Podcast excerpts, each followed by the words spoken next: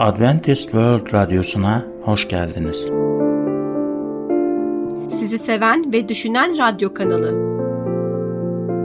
Umudun Vahiy adlı programımızı dinliyorsunuz. Bugünkü programımızda yer vereceğimiz konular Vahiy tarihin en büyük aldatmacasını ortaya çıkarıyor ve iyi bak Değerli dinleyicilerimiz, programımıza hoş geldiniz.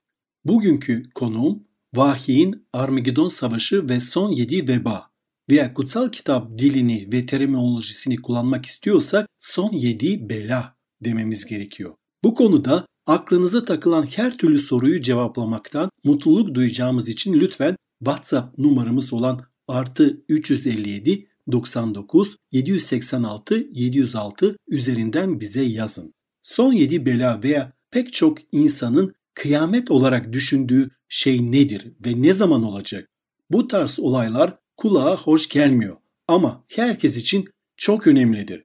Dünyanın doğal afetlerle, deprem, yangın ve volkanik patlamalarla boğuştuğunu hayal etmek korkutucu değil mi? Dünya Armagedon Savaşı'nın içine girecek mi? TV ekranlarımız çatışma, çekişme ve kıtlık görüntülerle dolu olacak mı? Eşi benzeri görülmemiş bir finansal çöküş olacak mı? Ya da muhtemelen küresel bir uluslararası çatışma olacak mı? Buna karşılık kutsal kitap müjdelerini okuyoruz ve kayıp bir dünya için ölen Mesih'in sevgisini görüyoruz. Bu belaları Tanrı'nın sevgisiyle bağdaştırmak zordur. Sevgi dolu bir Tanrı insanları yaralara boğup nehirleri kana çevirebilir mi? Bu ve bunun gibi sorular için kutsal kitabın ve özellikle vahiy kitabın cevapları olduğuna inanıyoruz. Bu programda temamız şöyledir. Bir şey kutsal kitapta ise buna inanıyorum. Bir şey kutsal kitap ile uyuşmuyorsa o şey bana göre değildir. Birincisi bu dehşet verici olaylar gelirse Tanrı'nın bu olaylara dair öncesinden net bir uyarı vermesini beklemez miyiz? Tanrı vebalar düşmeden önce bir son gün uyarısı ve mesajı vermez mi? Vahiy 14. bölüm 6. ayet ve devamı şöyle diyor. Bundan sonra göğün ortasında uçan başka bir melek gördüm. Yeryüzünde yaşayanlara her ulusa, her oymaya, her dile, her halka iletmek üzere sonsuza dek kalıcı olan müjdeyi getiriyordu. Yüksek sesle şöyle diyordu. Tanrı'dan korkun, onu yüceltin. Çünkü onun yargılama saati geldi. Göğü, yeri, denizi, su pınarlarını yaratana tapın. Dikkat edin. Bu son mesaj insanları her yerde kime tapmaya yönlendiriyor. Yaratıcımıza ibadet etmeye yönlendiriyor değil mi? Vahiy 14. bölüm 7. ayette ise şöyle diyor yüce yaratıcımız ibadet etmeye aslında bizi çağırıyor. Yaratıcı bize dünyayı yarattığına dair bir sembol bıraktı mı sorusuna şöyle düşünmemiz lazım. Ve ayrıca başka bir soruda yaratıcıya tapmamızın sembolü nedir? Bu sembol kutsal kitap şabatıdır. Evet evet yanlış duymadınız. Kutsal kitapta geçen şabat günüdür. İşte yargı saatinde tüm insanlığa yaratılışın anısını hatırlatmak ve yaratıcıya ibadet etmek için bir çağrı. Yani şabat. Ayet 7 gerçek ibadetten bahseder. 9. ayet ise sahte ibadetten bahsediyor. Vahiy 14, 9 ve 10'da onları üçüncü bir melek izledi. Yüksek sesle şöyle diyordu. Bir kimse canavara ve heykeline taparsa, alnına ya da eline canavarın işaretini koydurursa Tanrı gazabının kasesinden saf olarak hazırlanmış Tanrı öfkesinin şarabından içecektir. Böylelerine kutsal meleklerin ve kuzunun önünde ateş ve kükürtle işkence edilecek. Şimdi burada iki ibadet olduğunu dikkat edin. Gerçek ibadet ki bu yaratıcıya ibadet oluyor değil mi? Ve sahte ibadet ki bu da canavara tapınmak demek. Vahiy doğru ve yanlış ibadet konusunda nihai bir çatışmayı öngörür. Vahiy 14. 7. ayette bizi yaratıcıya ibadet etmeye çağırıyor. Vahiy 14.9 bizi canavara tapınmamaya çağırıyor. dünya tarihinin son günlerdeki büyük çatışma Orta Doğu'da bir mücadele değildir. Kudüs'te bir mücadele de değildir. Dünya tarihinin son günlerdeki büyük çatışma insan zihnindeki bir mücadeledir. Büyük savaş ruh için bir savaştır. Bu savaş ibadet meselesi etrafında döner. Vahiydeki büyük savaş Mesih ve şeytan arasında zihinsel bir savaştır. Bir sadakat testi bu, Mesih ve şeytan arasında sadakatiniz için verilen bir savaş. Mesih ve şeytan arasında bağlılığınız için verilen bir savaş.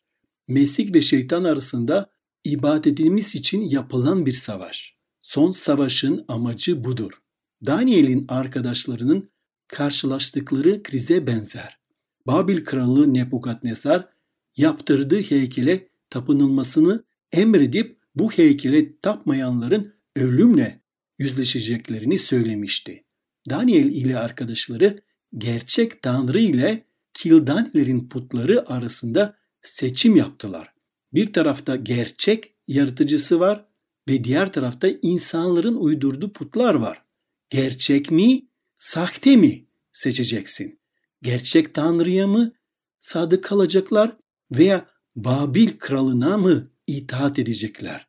Tabi gerçek Tanrı'ya sadık kaldıklarında kralın gazabına uğrayacaklardı. Seçim yapmak zorundaydılar. Aynı test gelecekte tekrarlanacak. Vahiy 15 1. ayette şöyle diyor. Gökte büyük ve şaşılısı başka bir belirti gördüm. Son yedi belayı taşıyan yedi melekti. Çünkü Tanrı'nın öfkesi bu belalarla son buluyordu. Tanrı'nın öfkesi nedir? Tanrı'nın gazabının öfkesi midir acaba? Tanrı'nın gazabı günahkarlara duyduğu öfke değildir.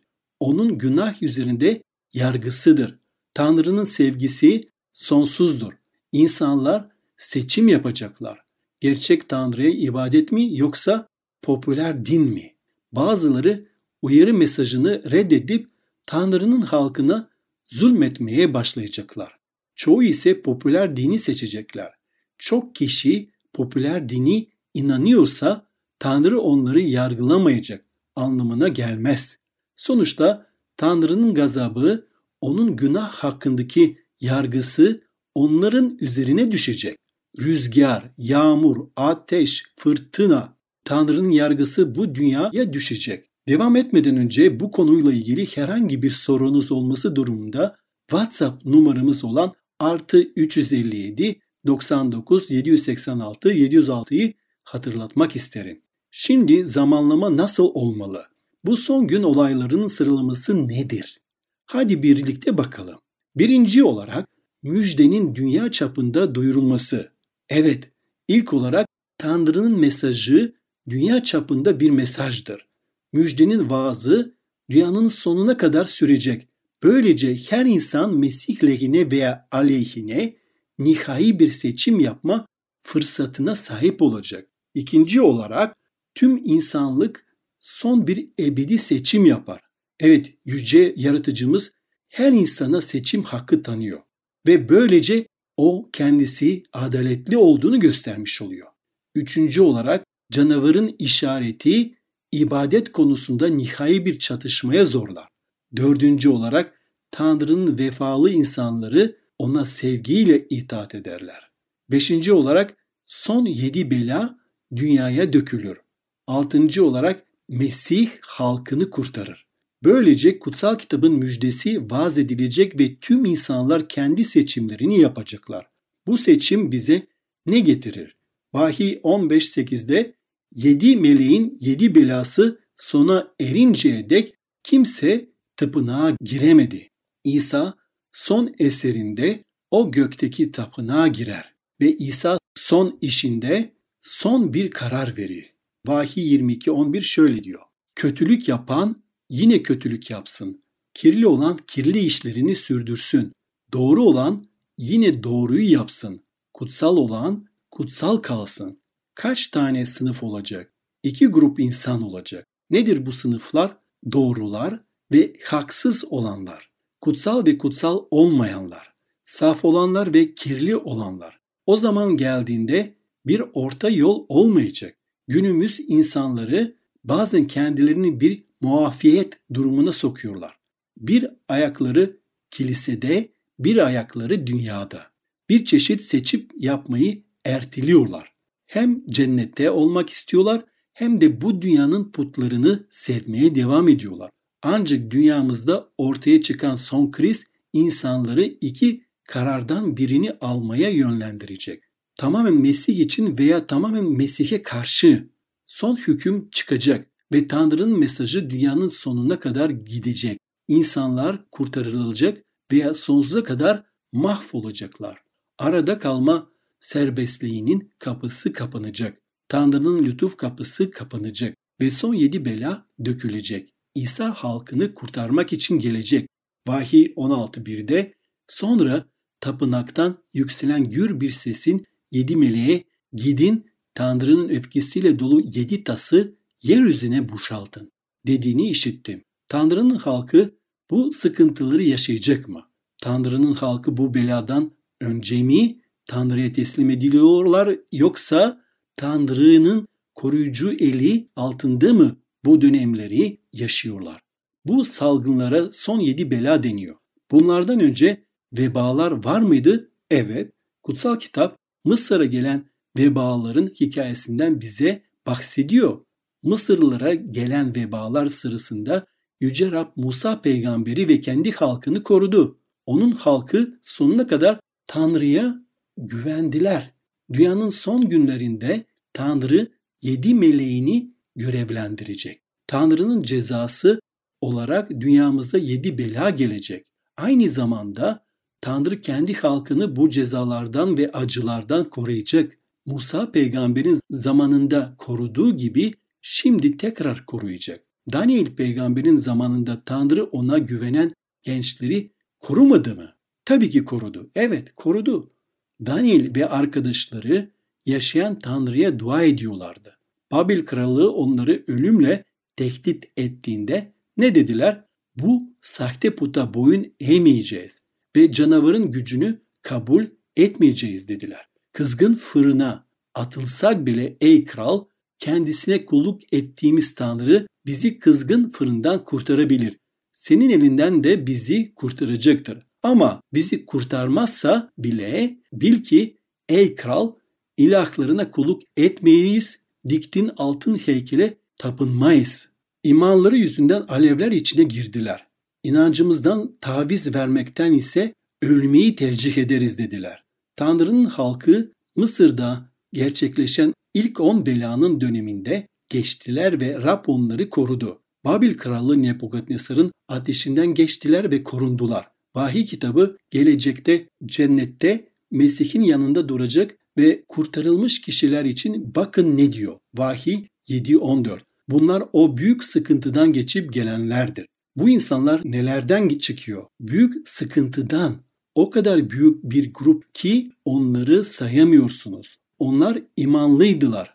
Etrafında yıkımlar, finansal çöküş, kargaşa içindeki bir doğa, Tanrı'nın düşmanlarının zulmü varken Rabbin vaatlerine sarıldılar. Ondan taviz vermediler. Büyük sıkıntılardan kurtuldular ve Tanrı'nın taktığı adına galip durdular. Tanrı tıpkı kutsal kitaptaki hikayelerde olduğu gibi onları sıkıntılardan korudu. Son yedi veba şimdi bu salgınlarda çoğu insanın hayal ettiğinden çok daha derin bir mesajı var. Evet, neymiş bu mesaj son yedi veba ile ilgili tabii ki. Bu son yedi veba veya bela, kutsal kitap dilini kullanırsak nedir? İlk önce yaralar var. Baştan aya yaralar. Kutsal kitap onları bu şekilde anlatır. Vahiy 16 2. ayet. Birinci melek gidip tasını yeryüzüne boşalttı. Canavarın işaretini taşıyıp heykeline tapınanların üzerinde acı veren iğrenç yaralar oluştu.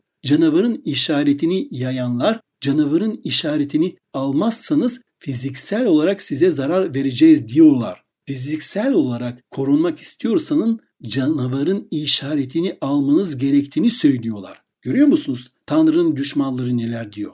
İlk veba fiziksel bir rahatsızlıktır. Baştan aya yaralar. Canavarın işaretini yayanlar yalancı vaatlerde bulundular ve onlar vaat ettiklerini yerine getiremediler. Çünkü karşılığında yaşayan diri Tanrı var. Aslında burada bahsedilen ilk veba veya bela bazıların anladığından çok daha derin bir mesaj içeriyor.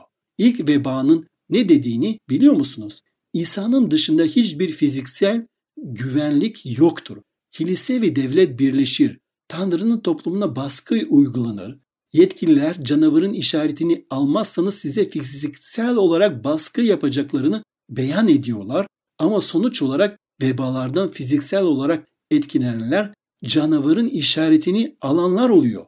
İsa tek koruyucumuzdur. Rabbin halkı için olan vaadini dinleyin. Mezmur 46 1 ve 2. ayet. Tanrı sığınağımız ve gücümüzdür. Sıkıntıda hep yardıma hazırdır.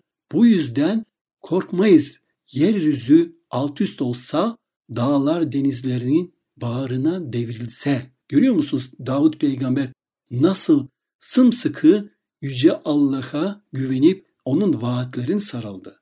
İnsanların fiziksel bedenlerini etkileyen korkunç felaketler ve dünyayı etkileyen doğal afetler varken neden korkmuyoruz? Çünkü Tanrı bizim sığınağımız ve gücümüzdür. Tüm fiziksel güvenliğimiz Mesih'tedir. Tanrı'nın sığınağımız ve güvenliğimiz olduğuna inanıyorsanız lütfen siz de benimle dua edin. Rab bizi korusun ve o daima bizim için sığınak olsun. Bir dahaki sefere bu konuya devam edeceğiz. Bu yüzden bizi dinlemeye devam edin. Bugünkü bölümle ilgili herhangi bir sorunuz varsa, Mesih'e güvenip inanmakla ilgili daha fazla bilgi edinmek istiyorsanız veya özel bir duaya gerek ihtiyaç duyuyorsanız lütfen hiç çekinmeyin ve hemen bize WhatsApp numaramız olan artı 357 99 786 706'dan veya e-mail adresimiz olan radyo.umuttv.org adresinden ulaşın. Sizi bekliyoruz. Bugünkü konumuzun sonuna geldik. Şimdi sağlıkla ilgili konumuzla programımıza devam edeceğiz. Bizi dinlemeye devam edin. Görüşmek üzere.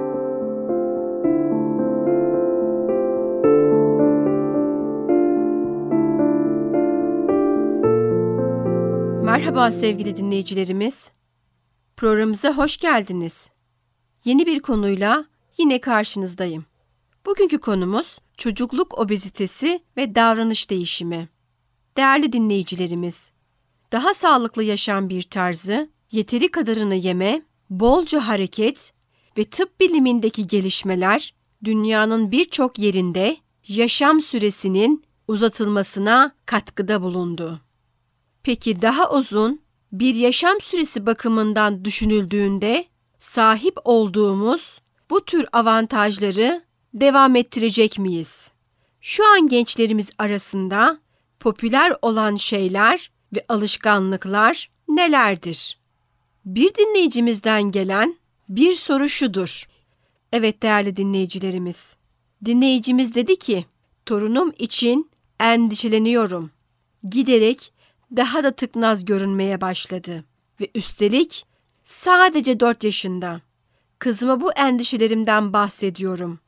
Fakat yemek hazırlama alışkanlıklarını değiştirmeye pek istekli görünmüyor.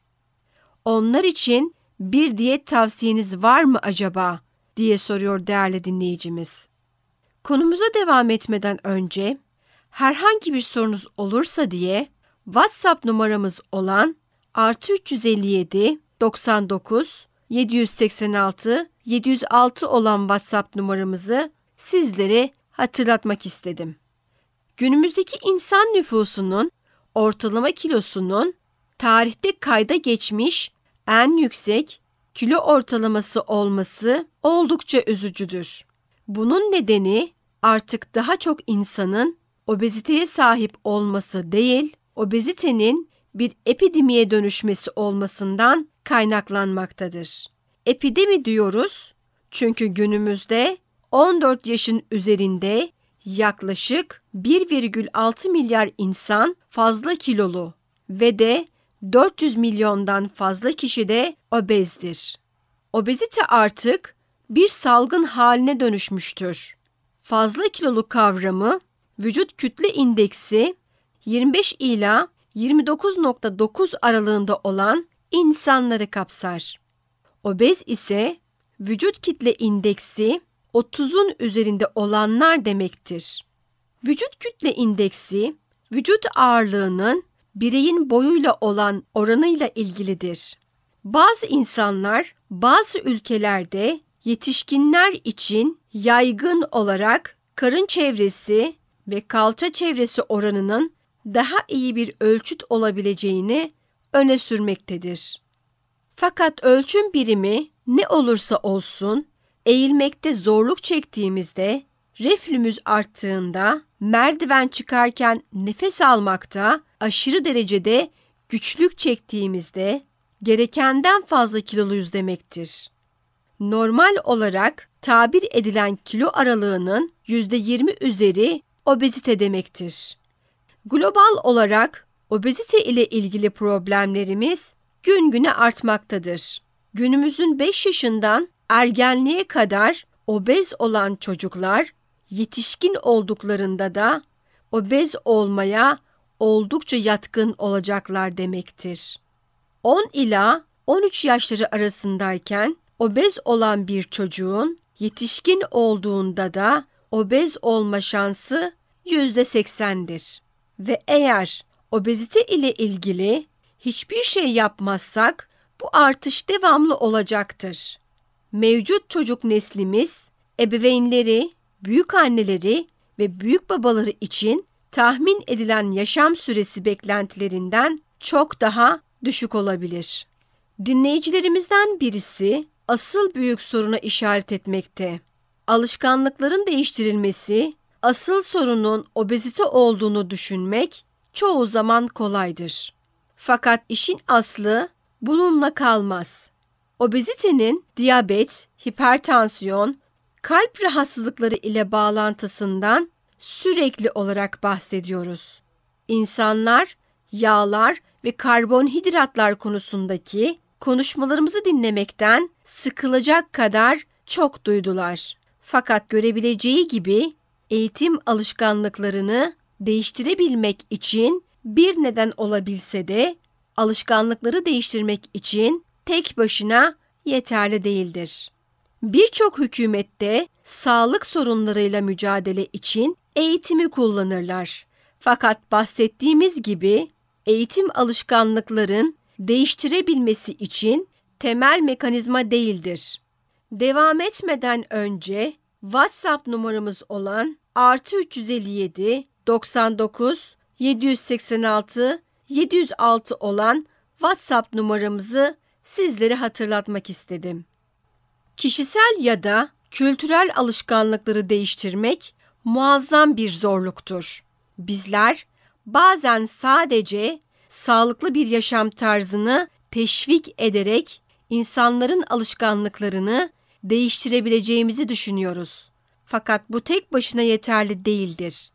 Eğitim elbette önemlidir. Ancak günümüzde kaç sigara içen tehlikelerinden habersiz ki?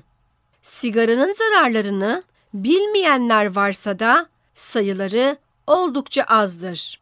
Sigara içenler tehlikelerin ve zararların farkında olsalar da yine sigara içmeye devam ederler. Belki de alışkanlık değişiminde eğitiminden daha önemli olan motivasyon ve değerlerdir. Dinleyicimizin bahsettiği durumdaki alışkanlık, dinleyicimizin 4 yaşındaki torununun alışkanlığından çok annesinin alışkanlıklarından kaynaklı bir durumdur. Annenin alışkanlıkları yüzünden 4 yaşındaki kızı belki de onu ömür boyu fazla kilolu olmaya yatkın hale getirebilecek belirli alışkanlıklara ve vücutsal değişikliklere şimdiden sahiptir. Bir takım değerlerin ve alışkanlıkların anlamlı ve güvenilir ilişkiler aracılığıyla aktarıldığını gösteren çok sayıda kanıt vardır. Değerleri çoğu zaman sezgisel olarak öğrenirler ve aynı zamanda kültürlerimizin de bel kemiğini oluştururlar. Şu anda dünyanın batı yarım küresinde ve dünyanın diğer başka birçok bölgelerinde birçok farklı yerde obeziteye katkıda bulunan zehirli bir kültür hüküm sürmektedir. Obezite sorununa bireysel olarak vaka bazında saldırmaya çalışmak, bireylerin alışkanlıklarını değiştirmeleri gerektiğini görmelerine yardımcı olur. Ancak bireysel kaldığı sürece obezite bir bütün olarak toplumda sorun olmaya devam edecektir. Asıl gündemde olması gereken ve dizginlenmesi gereken sorun olmaya devam edecektir. Asıl gündemde olması gereken ve dizginlemesi gereken yağlı hamburger ve patates kültürüdür. Kızlarımız ve torunlarımızla kişisel ilişkiler geliştirmemiz, sürdürmemiz ve zenginleştirmemiz tavsiye edilirken değişmesi gereken sadece onların diyetleri değildir. Sahip oldukları tüm kültürdür. Gıda endüstrisinin kurumsal çalışmalarının daha dikkatli incelenmesine dair yürütülen çalışmaları, yiyeceklerimizin kalitesini koruyan ve egzersiz, açık hava etkinlikleri, okul sporlarına katılım ve buna benzer birçok şey gibi sağlıklı bir yaşam tarzını teşvik eden kanunları desteklememiz önemlidir. Günümüz toplumu fiziksel olarak tembel bir toplumdur ve bizim bunu değiştirmemiz gereklidir. Kendi zihnimizde sağlık, hayattan birkaç yıl daha kazanabilmek için bencil bir arayış ya da korkuş bir hastalıktan kaçınma çabası yerine Tanrı'ya bedenlerimiz ve yaşamlarımız için şükran ve övgü sunan bir çaba olarak görülmelidir. Elçi Paulus bu noktada günlük alışkanlıklarımızın oldukça önemli olduklarını çokça vurgulamıştır. Günlük alışkanlıklarımız ya Tanrı'yı yüceltirler ya da onun onurunu lekelerler.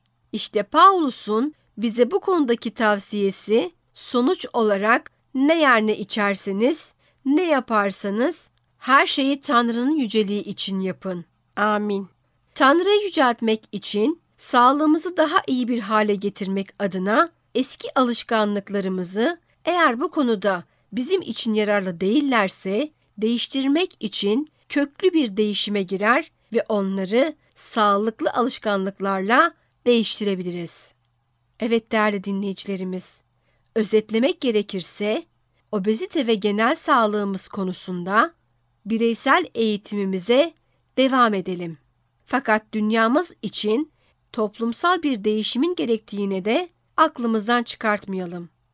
Bugünkü konumuzla ya da genel olarak sağlıkla ilgili herhangi bir sorunuz varsa lütfen hiç çekinmeden arayabilirsiniz.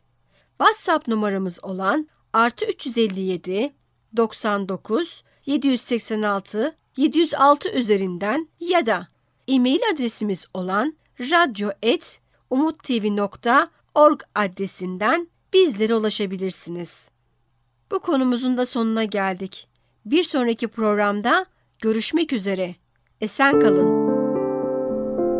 Gelecek programımızda yer vereceğimiz konular Vahiyin son yedi belası, çocukluk obezitesi ve davranış değişimi.